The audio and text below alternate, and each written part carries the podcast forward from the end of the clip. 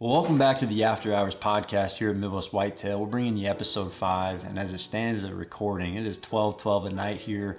We just got done recording this a couple of hours ago, so trying to get this turned around as fast as possible. Whether you're watching here on YouTube, listening, we appreciate you taking the time to join and tag along, and hopefully, this one is something that you take some key points away.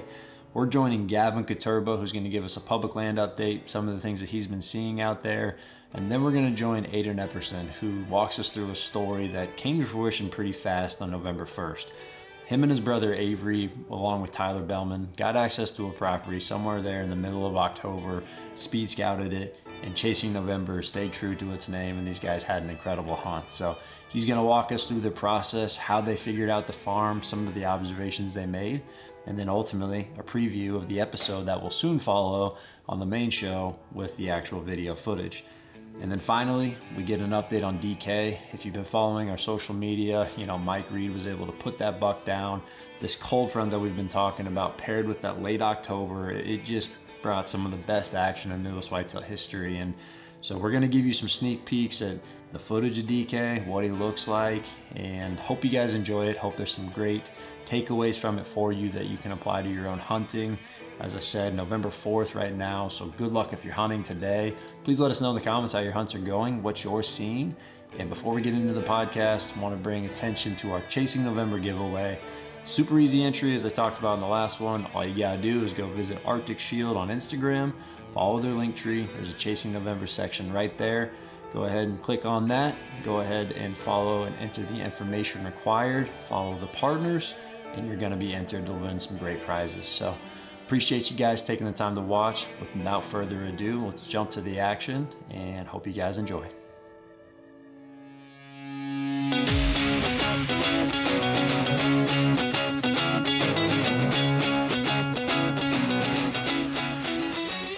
All right, guys. Well, welcome back to the fifth episode of the After Hours podcast. And we have got three awesome guests that are going to bring some good action your way. Josh Sparks here. No updates, have not been hunting, but that is totally fine because Mr. Aidan Epperson, Northern Missouri, was able to put a buck down November 1st, second, yep. November 1st. That's a great story. Obviously, if you've been following social media, it's no secret that the legend of DK has come to a close on the river farm.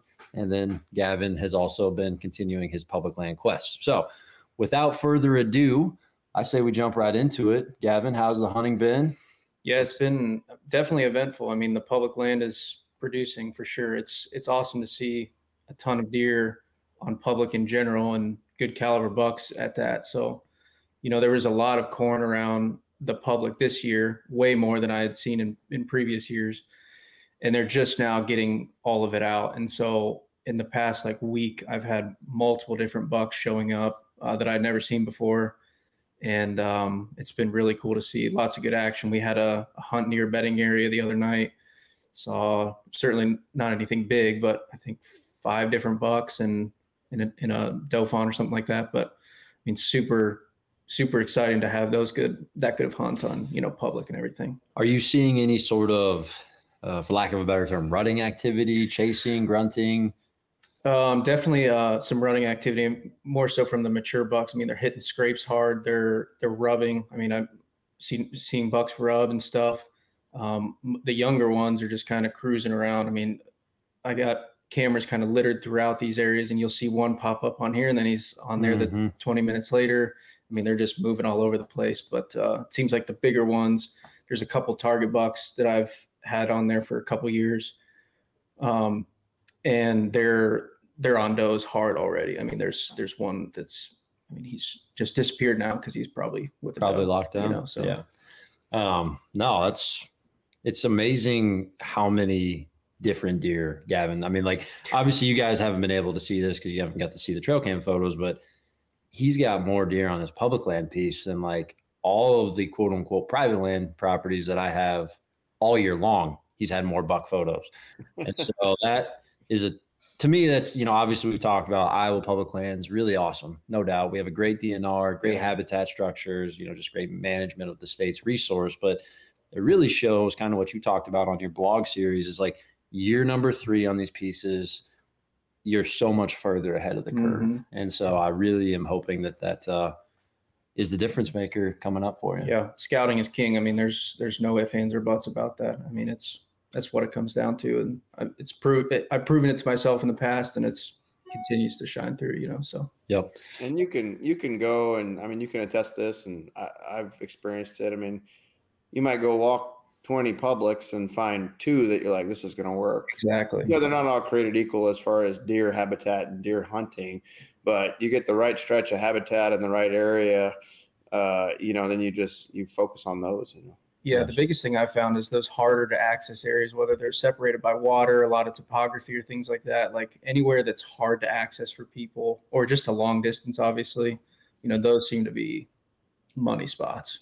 You know, yeah, less people are willing to get right on it. If you guys go watch Gavin's blog, he will be sure to drop you a pin with GPS coordinates, and you can check out where he's hunting and have it help me. Yeah, Coming at you. Speaking of river bottom, Mr. Mike Reed, can we get a sneak peek before we dive into the story? Yeah, man. Let's see, I got to back up a little bit here. My goodness, man. There he is. Good night.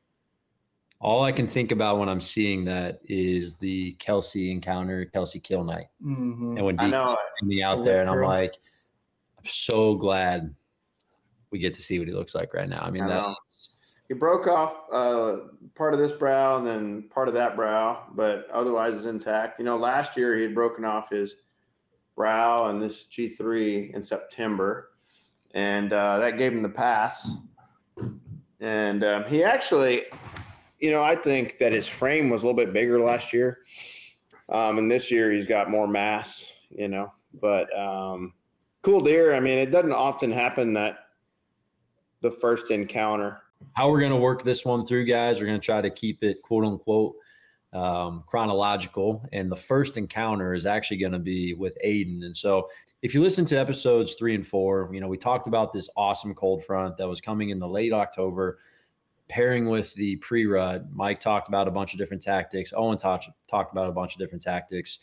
And, you know, Aidan, I think we can dive right into the story. You know, he was able to put a buck down on November 2nd, but really, this story starts a few weeks before that uh, getting permission or excuse me, you know, just hunting access to a farm extremely late in the game, correct? Like almost yeah. middle of October. Yeah, I think it was never even stepped foot there, right? The first day we stepped foot on was the 15th. Man. two yeah. weeks. Perfect. yeah. It's that easy, huh? yeah. A little late, a little intrusive, you know, but you got to come do. kill their buck. yeah.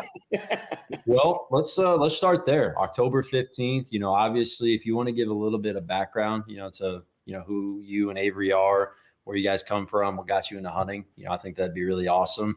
Obviously, you guys have had some really awesome encounters and kills over the years, going back to the drifter buck where he comes by in front of the combine, you rattle him up and decoy him. Yep. 305 on your guys' first farm that you had ever purchased. You know, you've had a lot of special memories. This is just the next one. So, yeah, Floor's yep. all yours, brother. Let us know. Yeah. So, uh, we first came on the Midwest Whitetail, I guess it'd been the spring of 2021.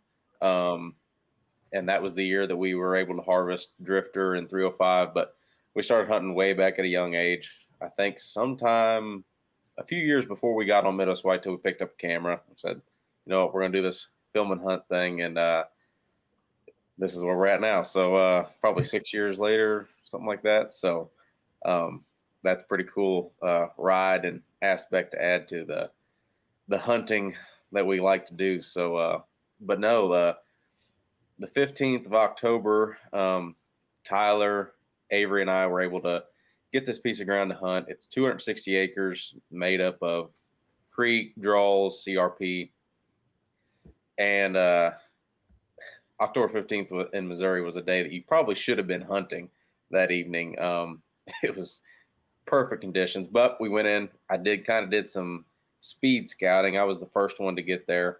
I took the side by side around and just trying to find scrapes. Use the onX app, trying to find scrapes so we could deploy the CuddeLink system when they got there. Um, by the time we got it all said and done, I had pretty much everything marked. And um, while I was doing that, I actually found the tree that we end up killing stick tight out of. I found that tree it looked like in years past it had already had some sort of shooting lanes cut out of it.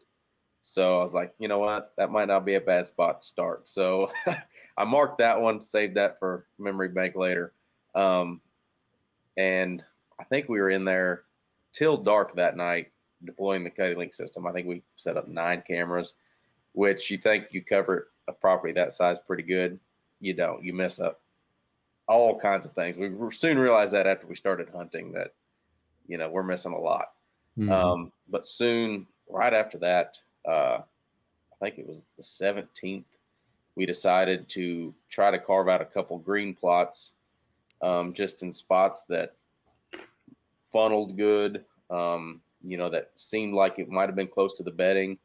Um, while I was driving around, I kind of jumped up some deer here and there. It's like, okay, well, we'll let's try this for the first year. We were able to put weed in. Um, it's getting a little late for that, especially when it turned cold, but they started popping up. So, okay, you know, if, I think it's going to turn out all right. But um, then I think a few days after that, we had uh, Stick Tight show up and another deer we called 210. Um, and Stick Tight, we had him a couple times. 210 was consistent. Stick Tight disappeared for about a week.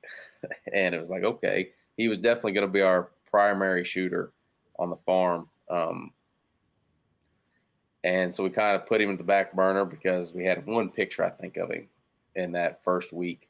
And then it was uh, third week of October, right? Yeah, this would have been 18th, somewhere like that. I think was the first picture we had. Maybe the 19th, I think was the last picture. And uh, kind of the back burner. Me and Avery were thumbing through, trying to figure out what deer we were going to go after. We were kind of tied up with work, so we weren't hunting a lot anyway. Um, we decided to go make a set in that food plot where I uh, had found that tree that had already kind of had the shooting lanes cut out of. We went ahead and hung a double there.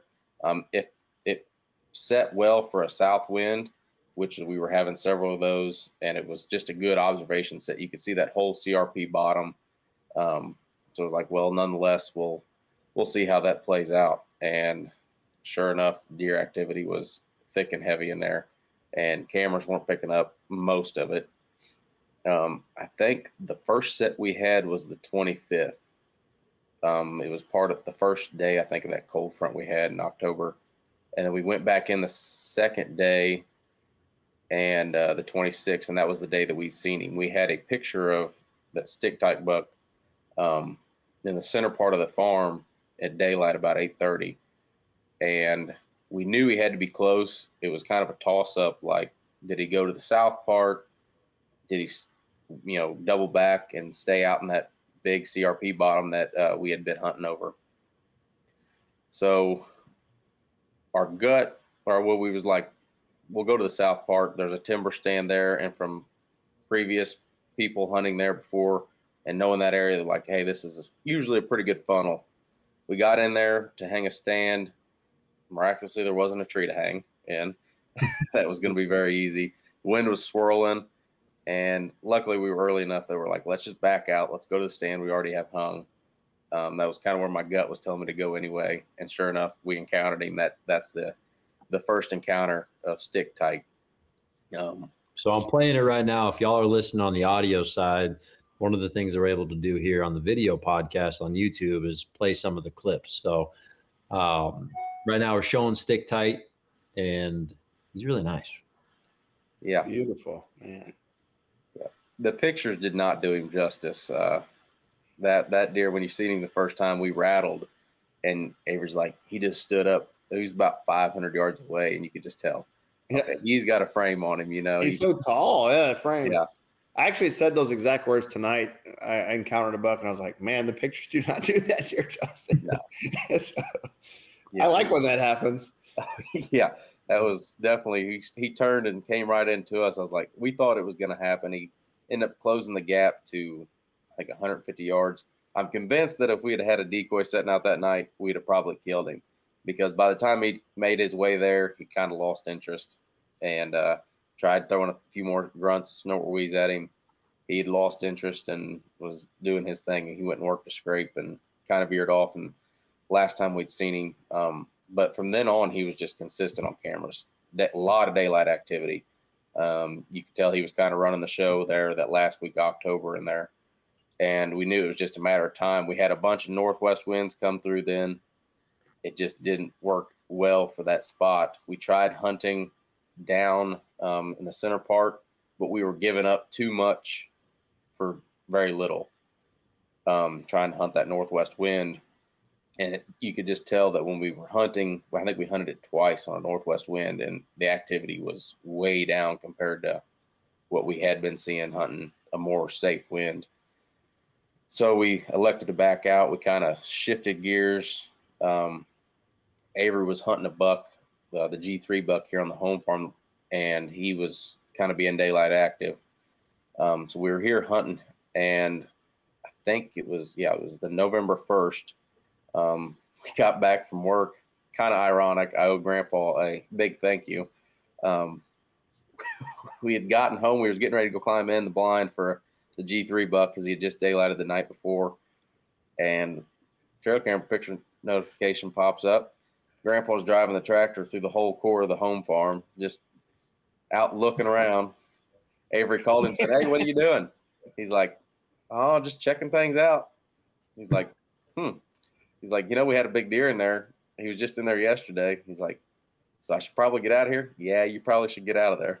So, uh, which it's a piece of equipment. You know, they're kind of used to that. But we were yeah. sitting up here in the house, and you could see him driving the tractor back through the draw. And uh, we're like, you know what? Let's just. You could probably go in there. Probably didn't bother him a whole lot, but you know, let's just. The wind's right for stick tight for the first time as a first south after a bunch of norths. Um, so we're like, let's go let's go hunt there and sure enough an hour being in the stand he pops out so well, uh, let's take a step back because there's a little bit more to yeah. he doesn't just step out no he doesn't so you'll uh we had gotten in the stand i think we were in the stand 30 minutes as soon as we got in there deer were milling around and you could tell that day it was like november 1st a light switch flipped off cameras were just going nuts that day. I mean, the whole day we were getting notifications. I don't think there was one uh, report that it just we didn't have pictures, mm-hmm. and uh, so we knew we knew we were in for a, a good set. I didn't know if there was a hot doe in there, but it was just activity was crazy, and uh, we were sitting there, and I looked down. I was scouring through the binos, uh, through the CRP, and I kind of had some branches in front of me and I could see a buck on the edge of the CRP, and he was kind of facing quartering away, and all I could see was that G2, and I was like, oh, it's him. I just gut feeling, you know, I was thinking, oh, it's him, it's him. I told Avery, and he got on the camera, and I grabbed the grunt call, and I threw out some grunts, and I had to sit down in the stand to be able to see. And Avery's like, man, he turned. Avery's like, man, I don't think that's him. And I, you'll see you see the buck I'm talking about, you're like, no, that's definitely not him. He was a little dink, but uh, I had seen him and through the binos, I was like, yeah, definitely not. And I turned to look at Avery and I'd plop my binos in there. I wasn't being cautious about anything. I just plopped Had my binos in. That deer, right? Huh? Had you called it that deer? The one yeah, that was a deer. I had grunted twice at that deer, thinking it was stick tight before I had confirmed that it wasn't. Yeah. And I, I mean, 30 seconds had gone by from the time I'd grunted to the time I'd plopped my binos in, turned to my left to talk to Avery, and he's standing at 35 yards staring at us. I looked at Avery. I just said, "That's him." Avery's, Avery's, locked on the camera here. I said, "Don't move." And t- come to find out, it just felt like he was staring through our soul, but he was so co- concentrated on finding that grunt. He was looking past us, and we were kind of in the shadows anyway, so it set up good. Um, but I was I was caught my hands tied. We didn't. Ha- I thought I'd turned one of the second angles on when I had before I grunted, but I guess I didn't get the record clicked on. Um, and Avery was trying to turn. You see him; he's just froze out this way with the camera, and you see he just slowly kind of turns this way, and uh, he he kind of gets shaky because he's trying to reach up to turn the GoPro on while the deer while he's just glued on us. He finally got the second angle turned on, and I'm set down, got my binos hanging out, and I'm here with my hand trying to reach up to grab my bow off the hanger. and it felt like an eternity. I mean, it was probably two, three minutes, but felt like an hour going by.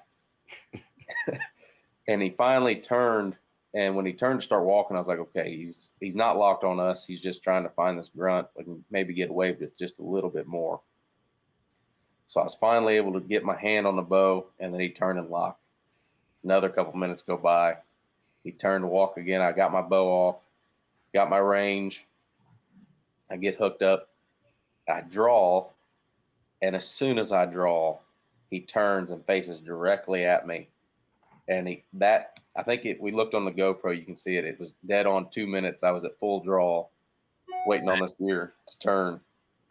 And but luckily I was sitting down, but I was able to rest the cam on my knee and kind of drop my elbow and kind of rest it on my bino deal to kind of and that wall on that Hoyt's so good that I could, mm. you know, it wasn't so bad being able to rest it on there.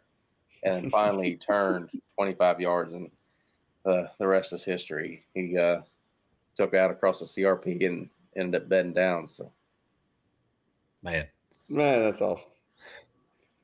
I'll be careful November 1st blowing on that grunt tube. Yeah. no kidding. I'd almost took the decoy in that day. Oh, oh dang. yeah. I'd almost took the decoy in that day and set it up in that food plot. I'm kind of glad I didn't because I don't know how close he was bedded or if he was bedded, but he was close when we grunted. Yeah. I mean, he was within 100 yards, 50 yards, and I'm glad we just elected to kind of slip up in. And if we he did have the decoy, I think he was in the right mood that that decoy might not have been there when I turned to the left. Um, mm. But yeah, it was uh, it was nuts. It was crazy. Man, that's exciting. A couple of things that pop into my head for questions is so you talked about you know your first hunt, south winds, identified that that produced some really good movement. Yeah. Northwest wind didn't, and do you attribute that to maybe that you guys were quote unquote blowing stuff out with the stand you were sitting in, or do you think that it had something to do with on a northwest wind? Maybe it wasn't so advantageous for those deer to bed on your property so close. Because that was one thing that a couple podcasts ago, Mike and I talked about was just like how change and variation. Mm-hmm. You, know, have a bunch of south, you get a north, all of a sudden things light up. Well, you know, you would expect to have a great hunt. Oh yeah, on those days. Yeah. I'm just curious what your thoughts are. Obviously, you've only been there for two weeks or whatever. But yeah, I think it was the sixth hunt was when we killed. So we did we and we only hunted that one field. We didn't we haven't even touched a, you know, two thirds of the property. But from when I had, uh, it's awesome.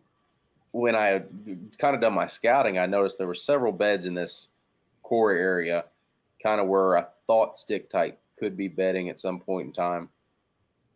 Um, and for that spot, that bedding there, northwest wind was okay. You could slip in. There's just not a lot of trees. It's tree lines. We didn't we hadn't pulled a redneck in anywhere yet.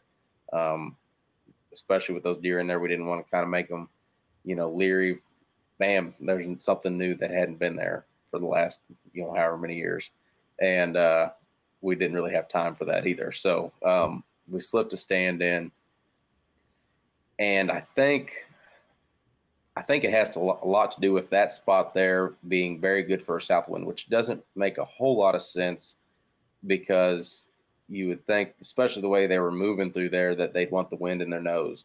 And it never, with a south wind, that's not really the case. But I, maybe it's, you know, you see what's in front of you, smell what's behind you towards the creek and the draw um, where the wind's swirling. I don't know. But I know with that northwest wind, we were cutting off a very good chunk of where I know some deer were coming from. Um, and maybe when we were hunting that south wind spot up on the other side, um, you know, part of that's cut off, and where we were seeing deer, maybe they were coming from that that spot down to the north, or the I guess be the southeast. And by the time we were seeing them, we thought they were coming from that bedding. I don't know.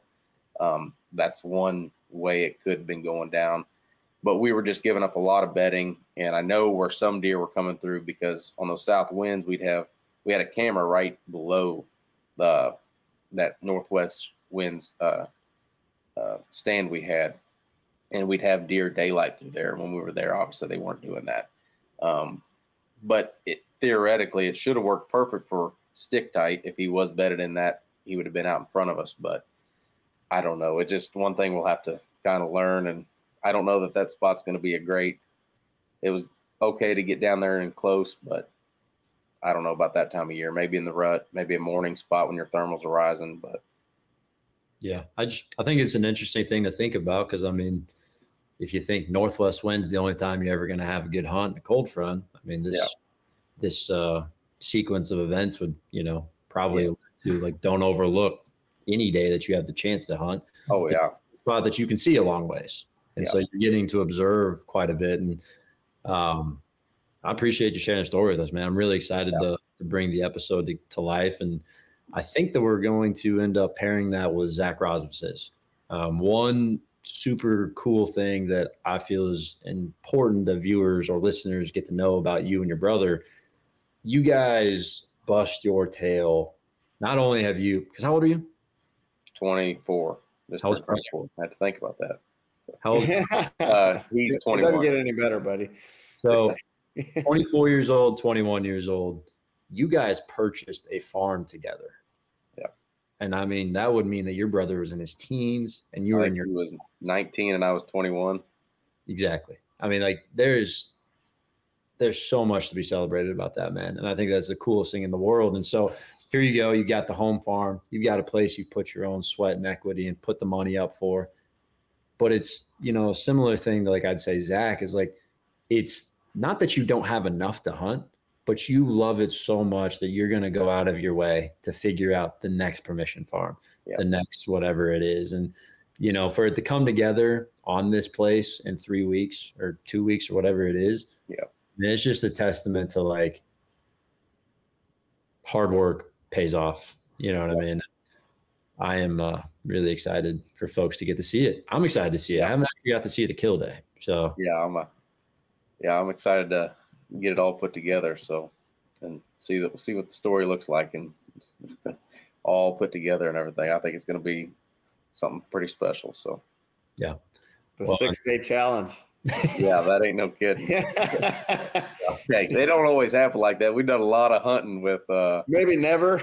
Yeah.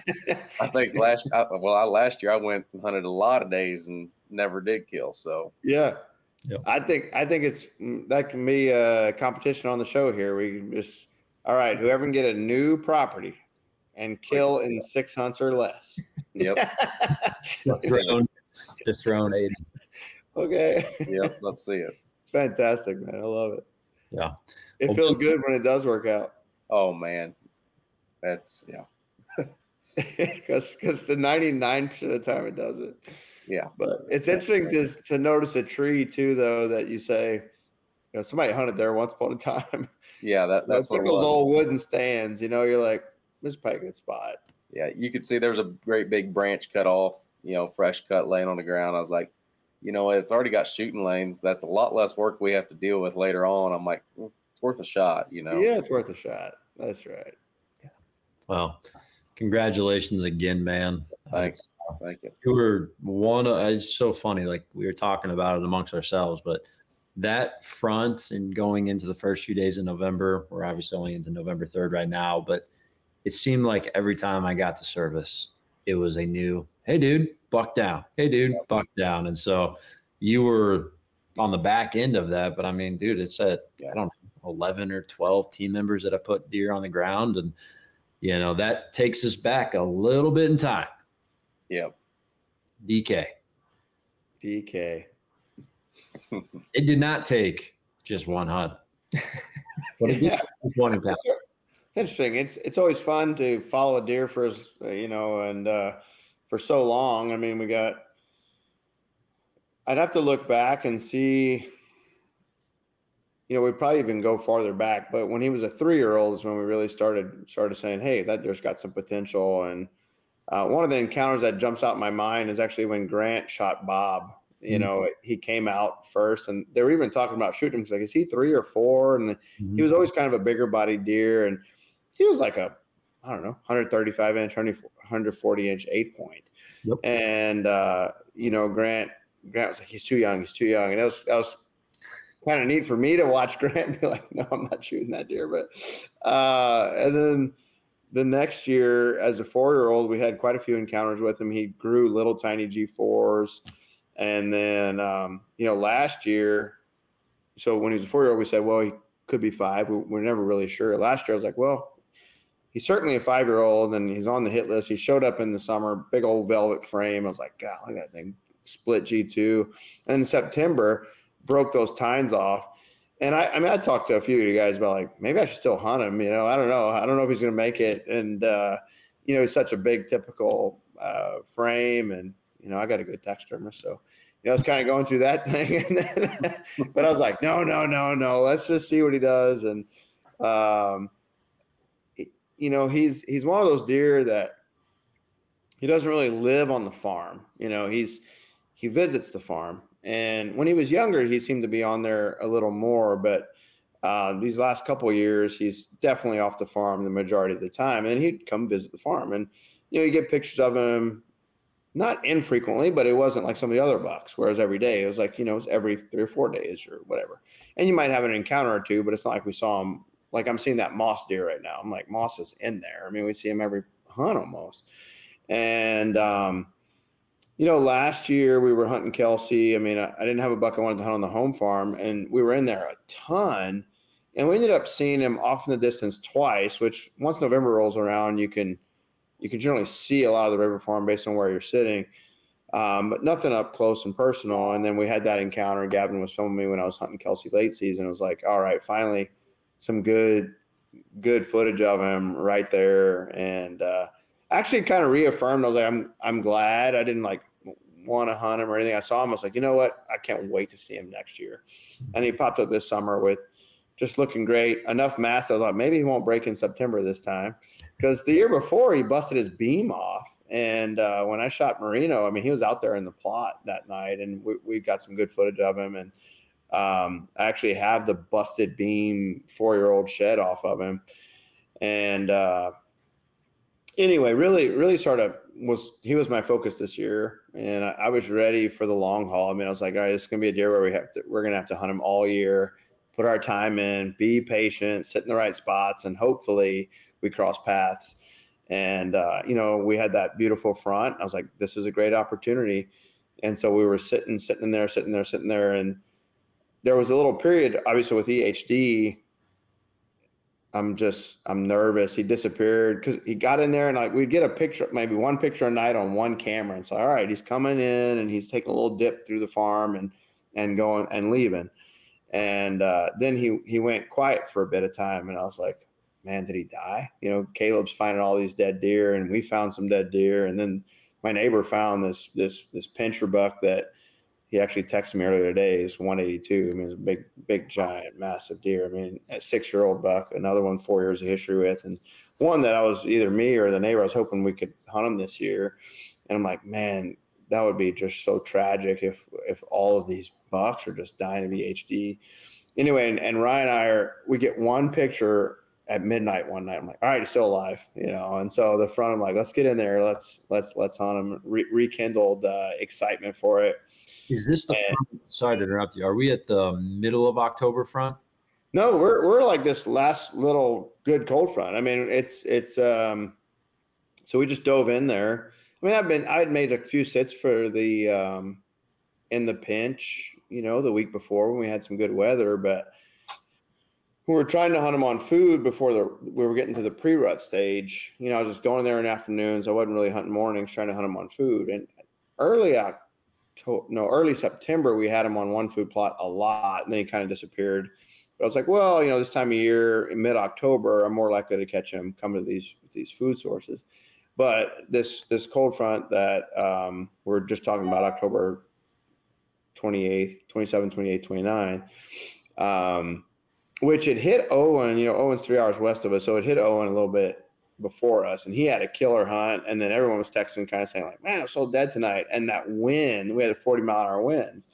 And i wasn't having bad hunts but it wasn't like i mean it wasn't crazy where you think man this awesome weather and this awesome front october whatever it was.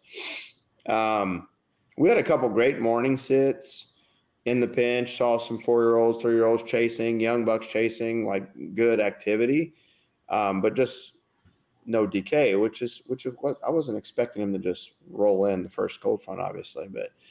Uh, we roll up to October 30th, and I think with the real feel is about 16 degrees, and it was that it was a cool, it was a calm day. It was clear, high pressure. You know, you just it felt really good. And the morning before actually felt really good too. We ended up seeing 30 deer, I think, but it was all young, young bucks and and does. And I was like, I cannot believe there's not one rack buck coming through the pinch because we had sat so many times right there and seen in, in worse conditions, I would say, and had, you know, good encounters. Gavin, when you film me, I mean, big the big three year old, big four year old, mm-hmm. you know, and we're, they're grunting and eating acorns, and the the pinch is great any year, but this year with the acorns on the ground, it is it is really good. And so there it is. You know, you got the the river on the right hand side of the screen, and and that little native patch. There's a slough just inside the the timber there, and my stand is just inside the slough, and um, you got that grass on the river and they really pinch down right there. But all those green leaves you see on this on the screen, those dark green, that's all red oaks. And uh, there's a lot of acorns this year. I mean, it's it's just been unbelievable. The deer come in there in the morning and they just feed and feed and feed and feed. And bucks come and chase the does around. They they'll run out of there and then they end up they come right back in. They're feeding and they're feeding. I mean, it's they just want to be right there, which is I, have never seen that in six years on the property. Um, and so anyway, we had a great first two hours. You know, sun comes up at legal shootings at seven, and we had a young nine chasing deer around, and then I could see Moss. We didn't get any footage of him. but He's off in the wetland, just dogging a doe, and I'm like, man, it's it's it's we're one day in further into it, you know, and and here it is. I mean, they were just running all around and grunting and chasing young bucks and and uh, it was the activity was dying down close to nine, which it had been most days that last week of October, where they're all sort of meeting there in the pinch, but then they work off to bed, and then they got kind of it would get kind of quiet. And so nine o'clock rolled around, and I was telling Ryan, I said, we should probably do an update. It's been a couple hours, do a little update interview. And he says, I see a deer. I see a deer about 85 yards off. I'm like, okay. And so I look up, and there's a along the river. It's kind of thick, where I I don't have a great uh, picture when I look that way. I can't see what's coming. There's one stretch, and they they often walk up there, and then they, they're sort of on you when you can see them. And so I I pick up this doe, and the doe is looking across the pinch, away from the river at the field edge. And a lot of times there's a mowed lane there, and the bucks are working scrapes, and so I'm my attention turns over there, and I'm looking. I'm like, maybe he's over there. What buck's over there that she's looking at? And uh, I've got it's cold. You know, I've got my my beanie on, I've got my hood on, and I, am glassing, and uh, so my left peripheral vision is is gone, and I'm looking over there. I don't see anything. I I kind of sit back, and out of the corner of my eye, I mean, DK's at 32 yards. and I'm like, oh he scares me now. And uh, I look at Ryan, I'm like, right, DK's right here. Ryan's filming him. Ryan's just like, he's on him, he's filming him. He's just like, well, you know. Afterwards, we laughed about it because he's like, I don't think I ever even tried to say something to you. He's like, I thought I did, but I don't think I actually did. and he thought I was sitting still, like looking at him, but I was so fixed over here. And you know what's interesting is late in the morning, that doe is right there. There's another little buck behind the doe that I'd seen. I just never saw him slip up the trail. And he's just eating acorns. He's not doing anything. He's eating acorns right here. And then he he walks in. He's just feeding. And uh, oh my gosh. Look at the body on him, man. The neck, the face. He's got saggy eyes. That's just Iowa. yeah. And he's always had a big body. You know, I, I I shared that picture with you uh, Josh, I think it was at the summer meeting in June mm-hmm. of him actually right here on this camera. And, um, you know, I'm like, that's got to be him. I mean, he had bases and brows, and his body was just so massive. I was like, that's got to be DK.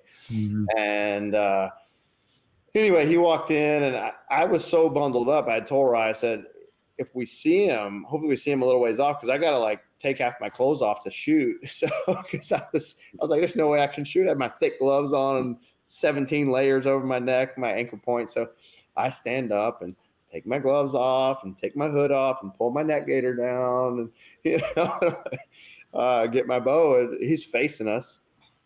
You know, I think I ranged him like it'll be funny to watch in the GoPro because I think I ranged him like six times. Like, okay, 32, 32, 32, take it down here, 32. Where is he? Is he gonna go right or is he gonna go left? And he actually walks just perfect, just what you want him to do. Right, right in front of us through this nice big gap. I'm at full draw, it's 25 yards. And I'm like, let out a big bleat at him. He doesn't stop. He just keeps walking right through.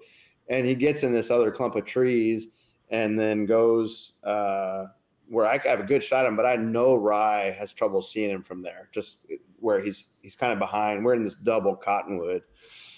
And so I'm at full draw and I'm just waiting and I hear Rye say, no, no, no, no, no. And I'm, I'm okay, you know, and he stops. He's just eating an acorn, you know, and he's standing there broadside at now 22 yards. And so I'm, I'm at full draw and I look back at Rye and he's, and he's got the camera arm all the way extended out. He's like, okay, okay. And so, you know, go down and just, I mean, it hit the mark, you know, and then of course he wheels around and I can immediately see blood coming out of his mouth and felt confident in the shot he's doing the death run. I mean, it's just as hard as he can go. And like, well, he, he runs like he's going to run back where he came from, but then he loops around and goes on the river's edge. Oh, no. I'm looking at him in the binos because actually Dak, when I shot Dak out of that stand, he did the exact same thing. He took off to the north and he looped through that grass patch. And I'm like, man, he's going to go in the river. And I have nightmares because of Prodigy in the river. And um, and I'm watching him like, I think he's going to just jump in the river. I'm like, oh my, he's on the edge. He's on the edge. He's on the edge. And then there's a bunch of, there's a cluster of like all these little trees. And we lose him and I literally turned to Ryan and said, I didn't hear a splash because because I was like, did he just like go off the edge? And uh, anyway, of course, we, we talk about everything. We we look back at the shot. I'm like, look, before I get too excited, I want to get down and see blood. And uh, I have all this this confidence from the initial my, what I saw with my naked eye. But so we gave him a little bit of time, climb down, look. I mean, there's it's a great blood trail, and so I'm like, all right, all right. What I thought happened did happen so we start following the trail and um, we get to the river and I take a peek. I'm like, let me just let me just glass the river. Let me just glass, make sure he's not in there. you know, right away, two seconds. He's just stuck on a log like hundred yards downriver. And uh, we follow the blood trail, right? He stopped just on the bank. And of course, it's a drought year. The river's really, really low, most of the river.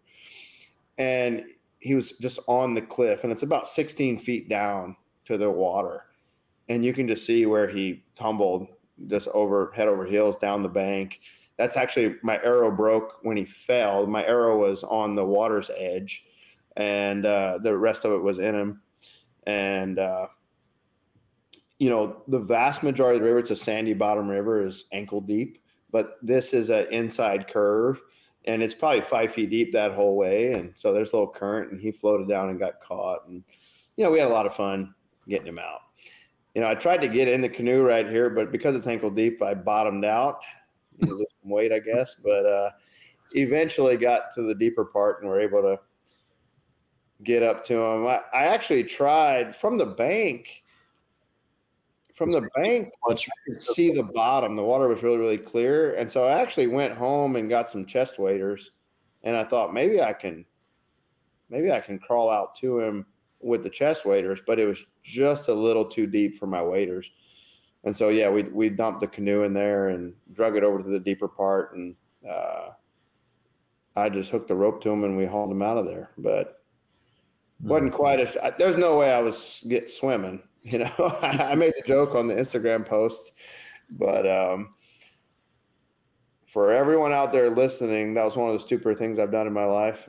Swim a river in 40 degree water. So you know, it, it, was, it, all worked out, but uh, I would not recommend. So uh, we were, and I actually still got wet. You know, I got in the water thinking I had good waders, but uh, I got about waist deep, and I was like, not good waders, not good waders. so it was. Uh, I guess I don't duck cut enough, but um, anyway, it was great. Ryan Gavin were there. We uh, we had to work to get them up that that big bank, but um, you know, it just doesn't happen like that very often. You know, I really had my mind on the long haul for this deer, and then the right weather pattern, the right time of year. He's not off lockdown or chasing. You know, just the right situation, and he just strolled on in. And I mean, wouldn't you love a 22 yard shot on every buck you ever shot at? You know, relaxed. So it was. uh it's beautiful. I mean, I super happy with him and. uh great deer, my biggest typical, and um, just pretty cool to, you know, have that much history with the deer and be able to get them on the ground. Well, we'll have to, if you guys are listening, go over to the YouTube video and drop in the comments a score. Make a guess. I haven't heard it. Oh, Mike, don't say it. Make your guess. Whoever gets the closest, or if you get it spot on, we will get in contact with you and try to get you set up with some Chasing November apparel. I think that'd be a fun little contest to do. But yeah, yeah, yeah. A couple of things that jump into my mind. Um, you know, obviously, you made a comment about 2022 that the, you know DK was not on the farm very often. Do you think that the number of bucks that between yourself, Bella, Mike, or excuse me, Rye and Abby, because how many bucks did you take off the River Farm in 22? Yeah, it actually was six. Um, you know, I shot Poseidon October 6th and then hunted Kelsey all year. And those were the two that I wanted to chase. Um, you know, when the end of September was rolling around and I was like, okay, which bucks am I going to chase? And I was, I was really focused on Kelsey. Poseidon, I was, he had just showed back up. I was trying to kind of figure out what he was. And he strolled in the first sit and I was like, yep, you know, and shot him. And I was like, that doesn't happen very often either. But, uh, pretty cool. I just uh, that worked out, and then obviously Abby took Rob. That was a deer that had was at least a six year old and big bully buck that was all over that area. And uh, you know, rack size doesn't matter a lot of times. Uh, in fact, last year we asked ourselves a lot, who broke him? Yeah, you know, in September, but. Um, you know, that time of year, Kelsey was actually on that end of the farm, and Kelsey was very dominant all over the farm. Um, he has a year age on DK, and you know Rob had a year age on DK. The buck that uh, Rye shot wasn't really on that end of the farm, but another mature buck that was kind of on the south end uh, that he was able to take when I was hunting Kelsey. And then Bella's buck, another one not as probably as important of a player, one that always showed up late season on food. It wasn't one that we ever got in October, November, or December. Really, it was, it was always late. He'd always showed up at post rut. You know, so probably not another big factor. But you look at taking out Kelsey and Rob as two very dominant six and a half year old bucks on that end of the farm. It's hard to imagine it not making a difference. Yeah. Right. I mean you you just have a void there, and um, you know, and it's not like he's in the farm a ton this year. I mean, we didn't get far enough into the year. I, I do think there were two times this year that I had pictures of him pretty far to the south. You know, uh, around farther south than when I had filmed him late season that one year when I killed Marina, which is already almost let's see, it's almost half a mile I mean, it's it's it's a good it's a good chunk. It's 800 yards, you know, something like that. I mean, it's almost half a mile. Um, you know, and granted, this year is a little interesting because there's so much standing corn, and they literally got it out. I kept telling Roz like we might not be able to really get on him until the corn comes out. And I mean, they were taking the corn out the day we killed him. They were in the combine an hour later, and I said, well, turns out we didn't need the corn to come out, you know, but. uh it is interesting to see how the farm has changed because now all the corn is out as of today officially. And I mean, the deer just really moving to the farm. I mean, it's it's 300 acres of corn around there, and all of a sudden, all that cover's gone. And so, and the whole wetland is grass. I mean, it's all willow thickets and grass. I mean, it's all cover. So a lot, a lot of deer move in there. Um, but it, yeah, like it's hard to imagine yeah. You know, that didn't make a difference. Being more inviting, having less bucks fighting him, pushing him out. I mean, I, would like to think that he was the most dominant one in there. Yeah. Well, I guess to end the DK story on this podcast, you guys can uh, expect to see that. So, right now, tentatively, the schedule we're going to come out with Monday, we're going to feature Owen's wide eight kill. what else is going on that? The um, story for Lucky. Yeah, potentially we're going to try to fit in an update with Caleb Griner. He, he joined us on a podcast. I want to say it was episode two or three, and he had found that deer that he was calling OG, which for those that follow his blog was an absolute giant in his own right. Well, the lucky deer that is just kind of once in a lifetime. Uh, Caleb was actually able to find him too, and so his bad luck streak of EHD, you know, pretty much wiped out almost every deer that he was hunting. Mm-hmm. And we'll definitely try to get him on the next podcast to bring everybody up to speed. But Monday, expect that show. I think Thursday or Friday, we're going to try to put together uh, Mr. Aidan's kill here, paired with Zach Rosmus, who shot a buck in Iowa. And then the following Monday, we're going to have the DK saga. So trying to bring them to you guys as timely as possible. And, you know, hopefully in those episodes, not only entertainment, but there's hopefully going to come through a lot of different lessons that, you know, you can still apply right now where it's really early in the month of November. Got a lot of great hunting ahead of us. Mike, that brings us to current day. You yeah. have a couple of days off after shooting DK, but vacation rolls on and you've had some great hunts. Yeah, it's been, I mean, we're having a good time you know, with with my job, I take my vacation. I got to plan it out. So it's uh, I pick them months ago, and it's like it is what it is, whatever the weather is. And I try to take two or three days off each week so that I hopefully hit a good a good stretch of of hunting. But October 31st with the kids, we go we go um, trick or treating. That was the last podcast. So I had my little pack of wolves, and we were out there in the cold weather, and we were trick or treating. It was a good time. But I, I worked all day October 31st and November 1st. Uh, Aidan, you were saying, I mean, that first south after that string of norths, I mean, it was. Yep. I was in clinic that day and I was just like, look at the activity. I mean, it was one of those days where I was like, ah, I wish I was in a tree. You know, it was, just, it was so good.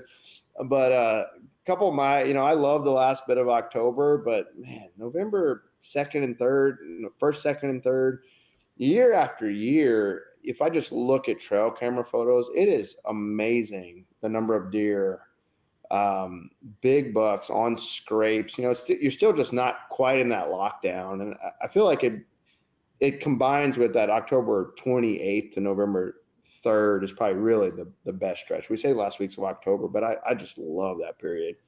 Anyway, so tons of activity on the cameras November 1st. And then um, I was back at it yesterday. Now, yesterday, um, we tried out a, a, different property and had a slow morning hunt. You know, I was being kind of conservative. I'm, I'm trying to figure out what deer I really wanted to hunt. That buck Rocky on my little 20 acre piece. I haven't had a picture of him since October 22nd. It is one that I'm, I don't know. Could it be EHD deer? Is he is he alive and well? I'd love to get one picture of him to know he's alive, and then I would commit some time to him. But we have this buck we're calling Fitz Magic.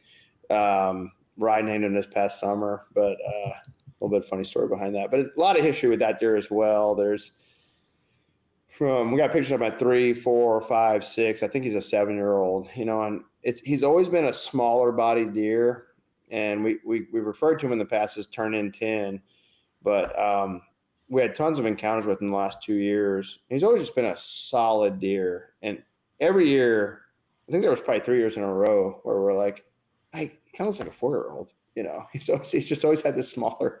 And like, well, maybe last year was a three year old, and uh, man, he didn't do much. Well, let's see what he does next year.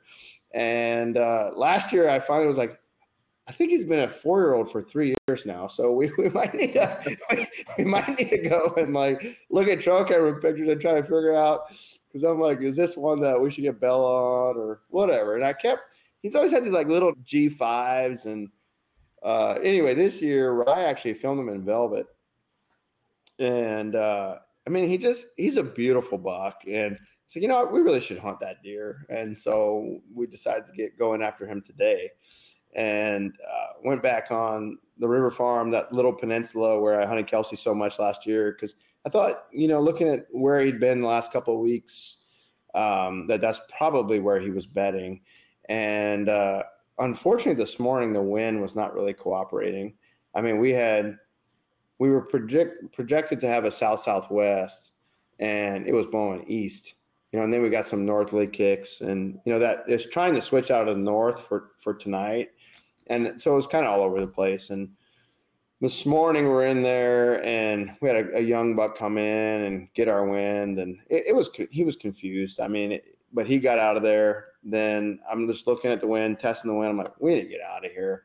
And before we can actually get out of there another young buck came in and spooked. And then i look out in the wetland and see a good buck trotting away with him. And i put him in the binos and it's it's it's this buck. We call him Fitzmagic and so i'm like well we saw him. We didn't get any footage of him. And so we got out of there early, went do some work, and um, said tonight let's let's make a shift, get on a food plot where where kind of where he ran and where there's a bunch of does. And I thought this afternoon would be a good spot. I got my spot picked out for the morning, but tonight we climb in, got three hours to go, and we're not even set up. I mean, I look down in the timber in front of us, I can see a doe.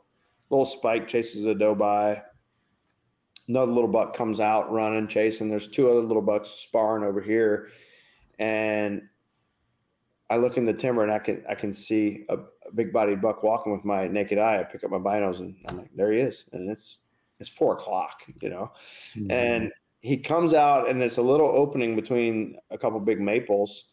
And there's a there's two does that were kind of trotting in front of him. So I'm like, all right, he's on that doe and I have a spike in the food plot that I'm on. And this is he's probably 150 yards off.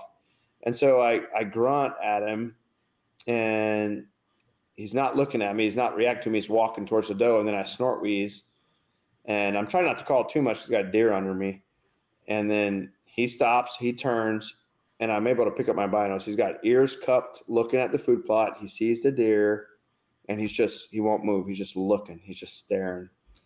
And I'm like, man, I wish I had a big buck decoy right here, you know, this moment. But uh, I've got two little bucks in front of me and a doe, and so and then he just he wanted to go check that doe better, so then he walked off and went on the river and and left. And uh, I'm like, well, there's a chance that doe just runs, they just go the other way, or there's a chance she might come in the food plot. And I'm I'm thinking he's she's about to come in the heat, so he's he's probably gone for the night we see another five year old buck right before dark, a couple other young bucks, but a, a, buck that Gavin, actually, you and I filmed last year, Broken 210. Oh, yeah. We saw him tonight. Nice. And uh, he was just working straight out to the cut corner. I mean, he didn't come to the food plot we were on. He's probably 100 yards off, just on a dead, just walk, and 20 minutes to go. I'm gr- I grunt at him a little bit just to see if he would come over, just to get a better look at him. Um, not interested. So we actually closed the hunt out. 15 minutes of legal shooting left. There's no deer in the plot. There's no deer around. They've all worked their way through. And then the leaves are pretty crunchy right now. So Rye actually looks at me and says, How much time we got left? I'm like, We got five minutes left. And I hear leaves crunching. And I hear them coming from the river. And so I can't see him because it's dark in the timber. He hits the food plot, and I'm like, it's a buck. I can tell with the naked eye it's a buck, but I can't tell what buck it is. So I get him in the in the binos. I'm like, it's him again. He's out here by himself in the food plot. And I look back at Rye. Rye's like, we're good on light. We're good. I'm like, okay. So let me get my bow. And uh, and at the same time, more crunching. So there's there's there's bedding on the river, but then there's bedding kind of in the wetland where it's a bunch of young sycamore trees. And it's super thick in there. And I can hear another. I'm like, it's another buck well, it's a little one and a half year old, but it's making noise when I'm like, what deer is this? It's just making so much noise. And Fitzmagic is in the food plot just waiting also to see what buck it is. Well, this buck, it's a young buck, he steps out and he crosses the food plot and comes to 20 yards under the stand. And I'm like, of course he's going to come walk over here, but he doesn't. You know, the little buck just walks right to the base of the tree. And once he Fitzmagic sees what deer it is, he just he just walks the edge of the food plot down the mowed lane. He's the only deer has I've ever seen do this. He's no deer did this tonight. You know, normally they filter through the food plot straight to the corn. Well, he wants to walk on the mowed lane. Uh, little Miss Priss, but anyway, it's 57 yards across the. Um, it's 57 yards across the food plot, and so I let him walk by. I've got my bow in my hand now, and he gets on the mowed lane, and I tried just a light snort wheeze. He doesn't react. He's walking. It's loud, and so I do one grunt, he stops. And so I do a little snort wheeze, and he just immediately starts just, he's on the mowed lane, just paw on the ground. I'm like, well, it still might happen. And then he kind of looks around and is like, man, and just kept walking. So he's heading to where we hunted last night, which is where the main lane comes out of the central timber. There's a bunch of oak trees. There's a little green plot there. It's probably 400 yards from where we hunted tonight. But there's been 10 does there every night. And he's, he just, he just walked just like broken two, just straight over there. It's also on the way to the cut corn, but it's crazy. You know, we, we were hunting DK saying, if we want to shoot Fitz Magic, we might want to go hunt him and shoot him because he, he's so active. He's on the farm every day, every day, every day. And he's he's so killable, and he won't be later. And uh, anyway, it's everything beautifully worked out with DK. And then we go in there the first day and have three different encounters essentially with him in one day. And uh, I'm sure we won't ever see him again, but you know we're gonna we're gonna stay after him and seeing him in person. Uh, Aidan, that's what I was saying. Brian and I both said man, that can't, the pictures don't do him justice. No. Like, I mean, he's a solid deer, and, and I was like, man, he's seven and a half. We need to shoot him. And then we seen him in person. I was like, man, he's he's a he's a great deer. And so uh, we got even a little more excited um, for the chase. And so we'll see. I've got I've got the next couple of days off. I've got to work on Monday. I've got a couple days next week, so we'll be able to we'll be able to stay after him. And I think the best is yet to come. You know, there's there's a lot a lot of rut to have here. So Man, I hope so. I hope so. Yeah. Maybe someday we'll be able to talk about some success. Maybe someday. no, Josh, you just got to go out and hunt, man. Yeah, no, I've, I've got to do plenty of hunting, man. I, I, am sorry, I shouldn't be complaining at all. I got to go to Georgia and had great experience down there. And then Brian Brown, uh, Realtree, films for Realtree road trips and hunts there. He drew an Iowa tag, and we've been bouncing around the public land, getting our tails whipped. And last night was my final hunt with him well, he called me tonight. He was pulling all his cameras off. And there was one bean field that we were just like, man, we really should hunt here. And we just never did. I have no idea why. Uh, really no logical reason. He pulled his cameras, it got late, and he's like, I'm just gonna go sit in the ground. And he said he saw two 140s, 150s on this public land bean field. So um, certainly been in the woods. The deer, the drop tine, and that big nine for me. I've got a lot of little bucks. So it's basically my strategies turned from early where we had acorns, we had that big drop tine, big nine. Those acorns dried up, they disappeared. And so I've been really just putting a ton of effort in trying to pattern the does, figuring out what they're doing every day, because it's only a matter of time till bucks start to show up, you know, on them. And I've had a lot of small bucks show back up. Um, a lot of spikes, forkies, and then two of the good three or four year olds. I mean, obviously, I don't know how old they are being year one, but they're starting to move back in. So I'm banking that it's just going to be a matter of time. And that's what I was telling him. It's like, it's really hard to drive an hour and 35 minutes for a deer that you haven't had on camera for three weeks, but I don't really want to wait for them to make their pass through the farm and not be there. Right. So, yeah. Yeah. Um, hopefully we can get out there and, you know, this time of year, just go sit. I mean, if you get an opportunity to go sit, you never know what's going to happen. Right. Exactly.